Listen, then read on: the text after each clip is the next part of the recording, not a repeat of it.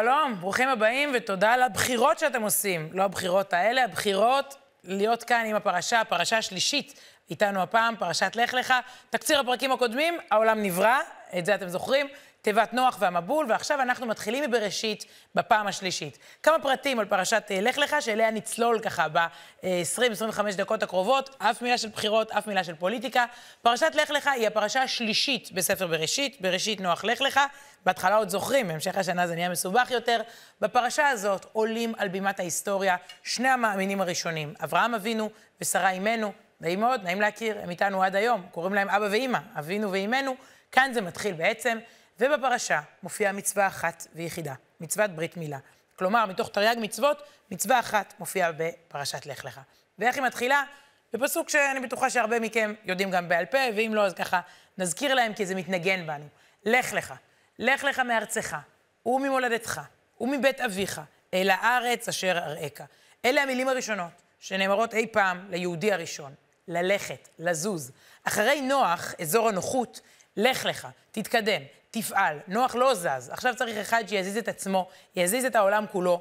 וזה לא סתם לך, אני יכולה להגיד למישהו, לך מרחוב ויצמן לרחוב סוקולוב, לך בנ"צ, הנה המיקום בווייז. זה לא נתנו מיקום בווייז, זה קודם כל לך לך. לך למה שאתה צריך להיות, לייעוד שלך להיות אברהם אבינו, עד היום.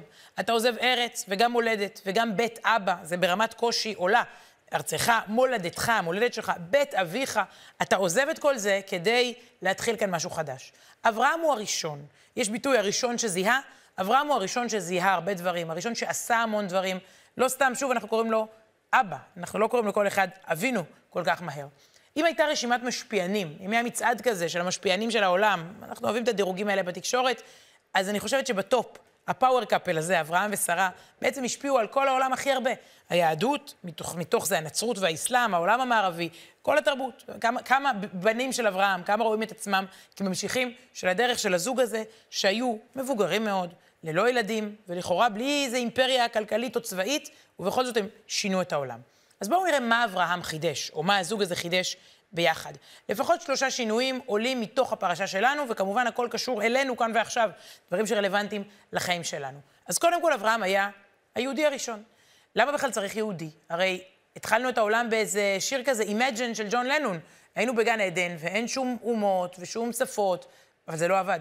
הניסיון בעצם לברוא עולם ולתקן אותו דרך כלל האנושות, פשוט לא הצליח. לא בגן עדן, עם החטא שם של האדם הראשון והגירוש, ולא בקין שרצח את הבל, ולא אצל נוח שכל האנושות חטאה והיה מבול, ולא אחר כך עם מגדל בבל.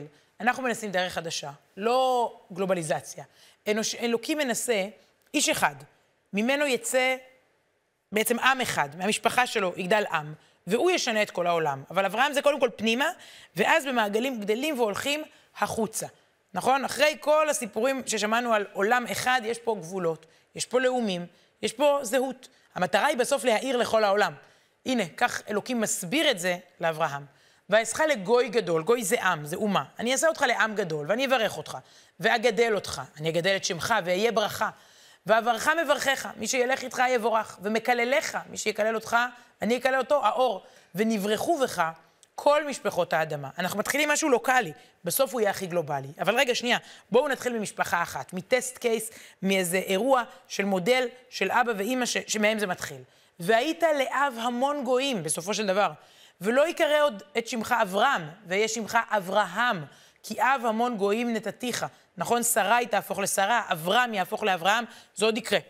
הבנים של אברהם עד היום ממשיכים, וממשיכים כאן אה, את דרכו. אה, אין, שוב, דוגמה, אני חושבת בהיסטוריה, לאדם משפיע יותר, אפילו משה רבנו, זה כבר סיפור יותר פנים-יהודי של התורה. אבל אברהם אבינו, בניו של אברהם, רוב האנושות נדמה לי, או שאולי לא רוב, אבל אה, צריך, אפשר לספור כמה מייחסים את עצמם, ממש רואים את עצמם כבניו של אברהם, וכמה מושפעים מתורתו. בואו נראה כמה דוגמאות אקטואליות ממש מתקופת החגים. אה, כבר, אנחנו כבר בעומק חשוון, אבל תשרי עוד ככה, בא, עוד, עוד באוויר. אה, תמונות, הייתי אומרת, מקוריות, מעניינות, המשך דרכו של אברהם אבינו פה במרחב הזה. תראו את גבול מצרים, בדיוק האזור שאברהם אה, הסתובב בו, כך אה, הפרשה מתארת. כביש 10, למי שמכיר, שממש ככה נמצא על גבול הדרום. תמונה הזו אה, של חייל אלמוני שלא רצה להצטלם בה, צולמה בחול המועד סוכות. משפחה שנסעה שם קלטה חייל שהקים לעצמו סוכה. מה שאתם רואים כאן זה סוכה כשרה, אה, על פי ההלכה, יש פה דופן, ויש פה סכך, ויש פה יכולת לשבת בתוכה, לאכול, לישון, כל מה שהחייל רצה לעשות. הוא בנה לעצמו סוכת יחיד כזאת על גבול מצרים. או תראו למשל את הוידאו הזה, אה, בעצם מבצע אה, של חב"ד, להביא את ארבעת המינים גם למי שלא יכול לשמוע. אנשים עם מוגבלות שמיעה, אנשים חרשים לחלוטין או באופן חלקי. הרב יהושע סודקוף, שהוא בעצמו חירש, הוא שליח חב"ד לחרשים, והמבצע שלו השנה לראשונה היה לצאת עם ארבעת המינים אליהם. אני רוצה שתשמע את הקטע הבא, אל תנסו להגביר. אין בו סאונד, וזה בדיוק הקטע. תראו איך מביאים את הבשורה הזאת גם למי שלא יכול לשמוע, אבל בהחלט יכול להיות חלק מהמצווה של ארבעת המינים.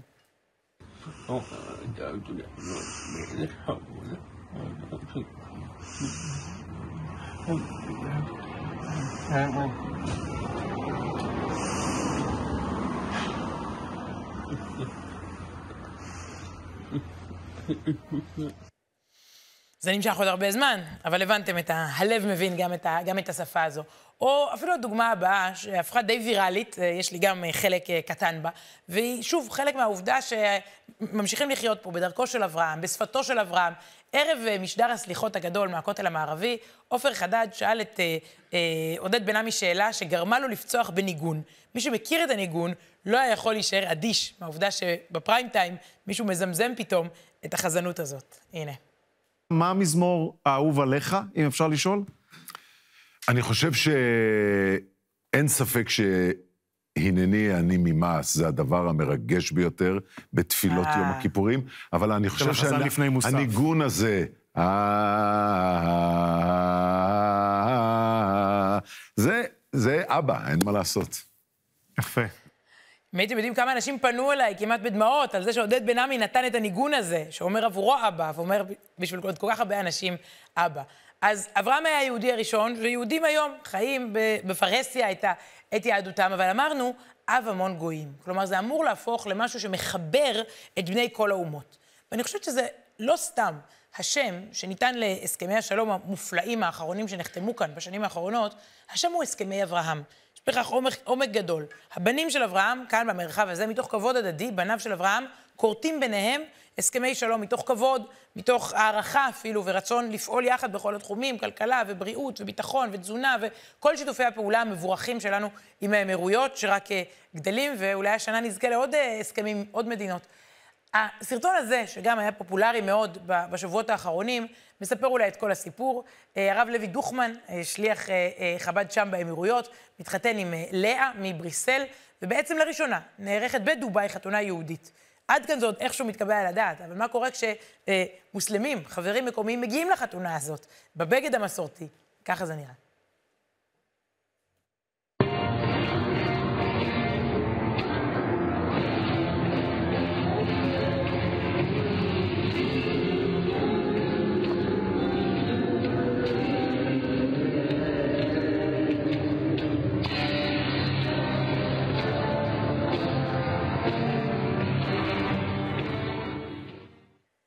זה נראה לנו כל כך מוזר, זה מושך כל כך הרבה תשומת לב, ככה זה צריך להיות. המצב של שלום בינינו הוא המצב המתוקן. אה, כל משפחות האדמה צריכות להתברך אה, אה, ולהמשיך את המסר של אברהם, ביחד.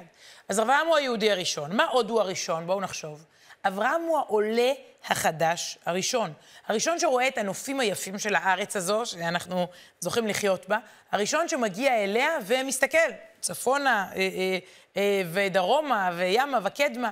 כשהוא מקבל את הציווי, לך לך, לך לך מארצך, מלודתך, מבית אביך אל הארץ אשר אראך, בעצם אה, אה, הוא מ- מ- מ- מתבשר שיש לו אה, one way ticket. אה, לכל עולה יש חוויה כזאת של לך לך. כל עולה והמבט שלו על הארץ, ואיך בעצם הוא פוגש אותה. אברהם הוא הראשון. הוא סולל עבור כולנו את הדרך. במובן מסוים כולנו עולים חדשים. אם לא אני, אז סבתא שלי. אם לא אתם, אז אבא של אבא של אבא, ואולי גם אתם עצמכם. השאלה היא רק מתי הצטרפתם. ואנחנו אומה כזאת, בגלל ש... עזבנו וחזרנו, אומה של עולים חדשים, תמיד. ואברהם מסמן לנו את הכיוון, מסמן את המצפן במובן מסוים. אלפיים שנה, מתפללים שלוש פעמים ביום, לפה, לאן? אה, לכאן, למקום שאליו אברהם הלך. והפרשה מתארת את זה, שאת הארץ לא קונים רק בדיבורים, אלא ברגליים, בהליכה. ויעבור אברהם בארץ, עד מקום שכם, עד אלון מורה, והכנעני אז בארץ. וירא השם אל אברהם ויאמר לזרעך אתן את הארץ הזאת. הבנים שלך ירשו את הארץ הזאת. רגע, יש פה שתי הבטחות. יהיה לך ילד ויהיה לך אה, אה, אה, ארץ. כלומר, יש לך דור המשך, בינתיים לאברהם אין ילדים, ודור ההמשך, הוא לא ימשיך לנדוד כמוך. זה לא שעכשיו לך לך, זה, זה סלוגן. לא קמה כאן עכשיו אומה של נוודים, כולם תמיד אה, יצטרפו ללך לך ברחבי העולם. לא. לצאצאים של הצאצאים שלך, אנחנו, כבר יהיה בית, הם יהיו בני בית בארץ הזאת, זה המקום שלהם. בהמשך הפרשה עוד הבטחה, עוד יותר ארוכה ומפורשת, עוד יותר רחבה, שוב על הקשר המיוחד למקום הזה. אברהם, אמרנו, היהודי הראשון, אבל יהודי צריך מקום. לכן הוא גם העולה החדש הראשון. והשם אמר אל אברהם, נאמר עוד בפרשה שלנו, ולך לך, שא עיניך וראה מן המקום אשר אתה שם, צפונה ונגבה וקדמה וימה, כי את כל הארץ אשר אתה רואה, לך אתננה ולזרעך עד עולם, ושמתי את זרעך כעפר הארץ. זאת הבטחה שכמו שיש חול, עפר, ככה אשר אם יוכל איש למנות את עפר הארץ, גם זרעך ימנה. מוזמנים uh, לבדוק אם אתם יכולים לספור גרגירי חול. וקום התהלך בארץ, זה המקור, קום והתהלך בארץ. קום התהלך בארץ לאורכה ולרוחבה, כי לך אתננה. אני חושבת שאין יותר ברור ומפורש מזה בכל כך הרבה פעמים בפרשה. המקום הזה הוא הבית. אלי ויזל, שהיה ניצול שואה וזוכה פרס אה, נובל לספרות, אמר פעם שגם יהודי שמגיע לארץ לראשונה בגיל 80, קורא למקום הזה בית. זה הבית שלו, גם אם מעולם לא היה פה, זה ביתו. ואת המצפן הזה כיוון לנו אברהם. אין לנו וידאו, לצערנו, מהעלייה של אברהם אבינו אה, לכאן. אפשר רק לדמיין ולשער, אבל זה ממשיך. אה, שאלתי, עם תום, ככה, הקיץ, את אנשי תנועת נפש בנפש, אם חזרה העלייה מארצות הברית. הקורונה אה, קצת טלטלה גם את העולם הזה אה, של, של, של העלייה, בעיקר מארצות רווחה, שהן לא ארצות מצוקה, ויותר מאלפיים איש הצטרפו אלינו רק ביולי-אוגוסט האחרונים, 80 אלף מאז, בעשור האחרון, מאז שהארגון הזה התחיל לפעול ולעודד עלייה דווקא מארצות דוברות אנגלית, אה, עלייה אה, ממקומות כאלה, אנשים בדרך כלל בעלי מקצוע אה, שמגיעים בואו, אתם יודעים מה? בואו תראו את הטעימה שהם שלחו אליי, למה שרק אני אהנה? העולים לא הראשונים, אברהם היה הראשון, אז הם כמה מיליונים אחריו.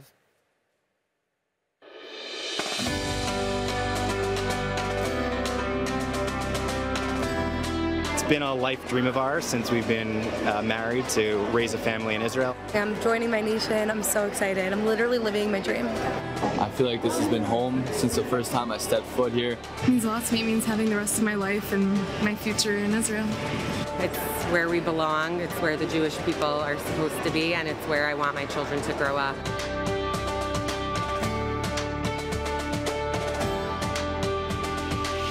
Thank you to the families but more than anyone, to the Olim that are taking part in the most important thing uh, Jews can do, which is being part of the Zionist movement, being sure Am Israel will live forever in Israel, in our eternal home.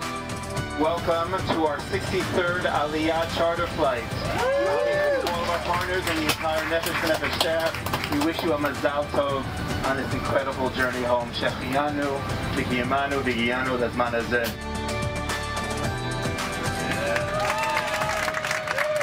There are 225 of you making Aliyah today. 31 families, 99 children, and our youngest Olet today is only two months old. 40 soon to be lone soldiers. two Bnot Sherut, 48 young professionals, 27 medical professionals, and 72 Olim who are going to be building the Negev and Galil as part of our Go Beyond program. אז ברוכים הבאים, ברוכים הבאים לכולם. Welcome to Israel. טוב, הם כבר יודעים עברית, תפסו אותה בכמה שבועות מאז הקיץ. והסיפור בעצם, אה, מסביר את זה רבי חיים בן עטר, שמכונה האור החיים, על שם ספרו המפורסם אור חיים, אה, או אור החיים. הוא מסביר שבעצם צריך מקום. בשביל הבשורה החדשה הזו, צריך מקום מסוים. אה, ראינו, זה לא עובד כשזה all over, כשזה מפוזר בכל העולם, מגדל בבל, תיבת נוח, מבול, גן עדן. לא. צריך לוקיישן בשביל, ל, ל, לכל אומה, יש, יש מקום לכל אחד. והמקום שלנו, הנה, תראו איזה יופי. ארץ ישראל ראויה לך, הוא בעצם אומר לאברהם אבינו, ואתה ראוי לה. כאילו אלוקים ואברהם מדברים. אני, אתה ראוי לה והיא ראויה לך. אראה אותך לה, ואראה אותה לך. אני אראה אותך לארץ ישראל, והיא תראה גם אותך, את הראשון שבא אליה. כי זה בלא זה, אינם ראויים להשראת השכינה. אברהם צריך להיות נביא עם השראת שכינה, וזה בלא זה, זה לא הולך. ובאמת, אה, רבי חיים בן עטר מסביר לנו שזה כמו איזה שידוך. אתה מתאים לה, היא מתאימה לך, תראה אותה, היא תראה אותך, וביחד יש פה איזה שידוך, יש פה איזה שכינה. הארץ הזאת צריכה אותנו, אנחנו צריכים אותה, והקשר המיוחד הזה ממשיך עד היום. אז שוב, הכל מתחיל מלך לך. יהודי הראשון כבר אמרנו, שרוצה להביא ברכה לכל העולם. העולה החדש הראשון, ואגב, יש עולים חדשים, מה זה יש? כולם מתמודדים עם קשיים. כמה כוח אפשר לשאוב מהסיפור של אברהם? עולה חדש שמתמודד עם קשיי קליטה בארץ, אז לא עם uh, משרד הפנים וביטוח לאומי, אבל תקראו את הפרשה, לא פשוט, רעב וצמא ונדודים ואויבים ומלחמות. וזה בעצם הוביל אותנו מהמאפיין השלישי. אברהם הוא המתמודד הראשון. עד עכשיו הכל היה פסיבי. הוא הראשון שמתמודד עם העולם שבחוץ. נוח, דיברנו על זה בשבוע שעבר, לא נלחם בגזרה של המבול, לא יצא מאזור הנוחות. אה, בגן עדן, אדם וחווה גורשו. קין הרג את הבל, במגדל בבל. אף אחד לא היה אקטיבי, לא חי עולם של ערכים והשפיע כלפי חוץ. אברהם הוא כזה. לאורך כל הפרשות, ועכשיו יש לנו כמה שבועות עם אברהם אבינו, קורים פה דברים שאפשר ללמוד מהם על אכפתיות. הוא מודל, שוב, לא סתם הוא אבינו. דוגמה קטנה, כן, מהפרשה שלנו, אינסידנט, ככה, אירוע לדוגמה. מה קורה שם ללוט, הגיס שלו? אה, מול כל הפסיביים, אברהם שומע, עם נוח, שמע שכל העולם נחרב והיה פסיבי. אברהם שומע שלוט נלקח בשבי. הוא יוצא למלחמה. בהמשך, גם על סדום הוא יצא למלחמה. אין דבר כזה שהוא ישמע על איזושהי עוולה, והוא לא יעשה משהו. הוא לא בא לעולם הזה רק כדי לעבור אותו בסבבה. הוא לא בא לזרום, הוא בא לצמוח, הוא בא לשנות. וישמע אברהם, כי נשבע אחיו, ויקם וירדפם עד חובה אשר משמאל לדמשק. וישב את כל הרכוש, וגם את לוט אחיו, ורכושו השיב. הייתה שם מלחמה, לא ניכנס לפרטים, אבל הייתה מלחמה שבמסגרתה הוא שמע שלוט ומשפחתו נשבו, זה חידוש. הוא יוצא מגדרו, יוצא מהאוהל שלו, יוצא להילחם. חשבנו אולי שאברהם הוא איזה זקן, נשוא פנים, מבוגר כזה על מקל. לא דמיינו אותו בתור איזה לוחם אמיץ ונמרץ, אבל הוא יוצא למבצע חילוץ נועז. זה נכון גם לגבי שרה והגר, אירוע שבו הוא יצא אה, אה, ופעל. רעב בארץ, אז צריך ללכת לאבימלך. ותגידו, מה עם החינוך של ישמעאל? ומה עם עקדת יצחק? החיים מלאים בטלטלות, אברהם אבינו מסמל עבורנו את המתמודד הראשון. התורה לא מבטיחה לנו משהו שנקרא, הם חיו באושר ואושר עד עצם היום הזה. התורה בעצם אומרת, לך לך עד עצם היום הזה. כלומר, תמשיך וללכת. אברהם לא מפסיק, זה לא שאומרים לו, הגעת ליעד. אף פעם לא אומרים לו, הגעת ליעד, כבר אלפי שנים. כל הזמן יש לאן להתקדם ומה לעשות. ואברהם נותן לנו, במובן מסוים, סוג של ביטחון עצמי. זה ב-DNA שלנו, אמרנו, אנחנו בניו. סוג של ביטחון עצמי, לפעמים ללכת נגד העולם. וטוב, הכי קל ללכת לאו"ם ולראות מה קורה להחלטות אה, ישראליות שם כבר אלפי שנים. ארגון שנקרא האומות המאוחדות, במה הוא מתעסק, הפרת זכויות אדם שלנו ולא של אה, איראן וסעודיה, אבל הכי קל ללכת לשם. גם במובן האישי שלנו, התרבותי לפעמים, להיות מול העולם, מול הסביבה, מול הפלייליסט. לא, אני לא רוצה את השיר הזה, אני לא רוצה את הסדרה הזאת, אני לא משתמש בקללה הזאת. אה, לא, לא תמיד זה פשוט. אברהם, זה הדבר הראשון שהוא נותן, מנחיל בעצם לנו. לא סתם הוא מכונה אברהם העברי. חז"ל מסבירים למה הוא כונה אברהם העברי. אברהם העברי, כל העולם כולו מעבר אחד, והוא מעבר אחד. זה לא קל לחיות בצד אחד של העולם, כשכל העולם כולו עדיין עובד עבודה זרה. אברהם הוא הראשון שבא ואומר, יש אלוקים, אי אפשר לראות אותו. כולם עובדים פסלים ואלילים ועצים ושמיים ומשתחווים לשמש ולירח ומקטירים להם ומאכילים את הפסלים שלהם. ואברהם אומר לו, יש אלוקים, אין לו גוף, אין לו דמות הגוף, לא רואים אותו, אבל צריך לעשות צדקה וחסד בדרך שלו. והוא נתפס כהזוי, הוא נתפס כמוזר. היום אנחנו יושבים פה ואומרים, איזה חכם היה אברהם. בזמן אמת, ממש אה, אה, מבוכה, מי זה היהודי המוזר הזה, מה, מה הוא רוצה? כותב הרב שמשון רפאל הירש, בצורה ששוב, קשורה יותר לדור שלנו, כותב את זה לפני 200 שנה בגרמניה. הבדידות, הוא אומר, הבדידות שהוטלה על אברהם, העמידה אותו בניגוד גמור לתקופתו. הערכים שלו סתרו את הערכים המקובלים. האם הופעתו הראשונה של אברהם בהיסטוריה התאימה לרוח הדור בתוך בבל, אשור, צדון, מצרים? מאברהם ומאיתנו כיום, צריך להסביר, הוא כותב לפני 200 שנה בגרמניה, רוחות של התבוללות, רוחות חדשות, והוא צריך בעצם להגיד לצעירים, אברהם אבינו מסתכל. נדרשים, לא רק ממנו, מאיתנו, אומץ לב ואמונה שלמה באמת הפנימית. איך יכולנו להתקיים ואיך נוכל להתקיים אלמלא ירשנו מאברהם אבינו את האומץ להיות במיעוט.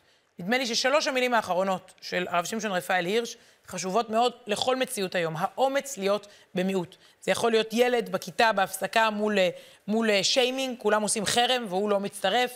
זה יכול להיות אה, אה, כל כך הרבה סיטואציות במקומות עבודה, אה, בצבא, במקומות אה, אה, לימוד, בחוג אחרי הצהריים, אה, בכביש. האומץ להיות במיעוט. אני ככה, ככה אני רוצה להתנהג. אה, מה שאנחנו קוראים פה זה לא היסטוריה. זה לא סיפורים עליו, על אברהם, זה סיפורים עלינו. כותב את זה הרמב"ן, רבי משה בן נחמד, אחד הפרשנים הגדולים של התורה, רבי משה בן נחמן, יצא לי נחמד. אז הוא כותב את זה אה, בדיוק בפרשות האלה שאנחנו קוראים, פרשות אה, מכוננות, שמהן הכל הכל מתחיל. יהיה מי שיגיד שזאת פרשת בראשית האמיתית. והוא כותב דבר מעניין. מעשה אבות, סימן לבנים. ולכן יאריכו הכתובים בסיפור המסעות וחפירת הבארות, הבארות ושאר המקרים. הכתוב מעריך, התורה ממש מפרטת. מה זה משנה? לאן אברהם הלך, ואיך הוא נלחם על גיסו, ומה קרה לו פה, ומה הבטיחו לו שם, למה כל מילה מפורטת? אה, בריאת העולם הייתה מאוד קצרה, תכלס, טק טק, מתוקתקת.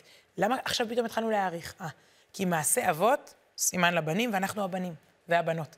לקרוא מה, מה עשו האבות והאימהות, וללמוד לחיים שלנו. לכן מעריכים, כי זה, זה רלוונטי, זה סוג של צוואה שהם משאירים לנו.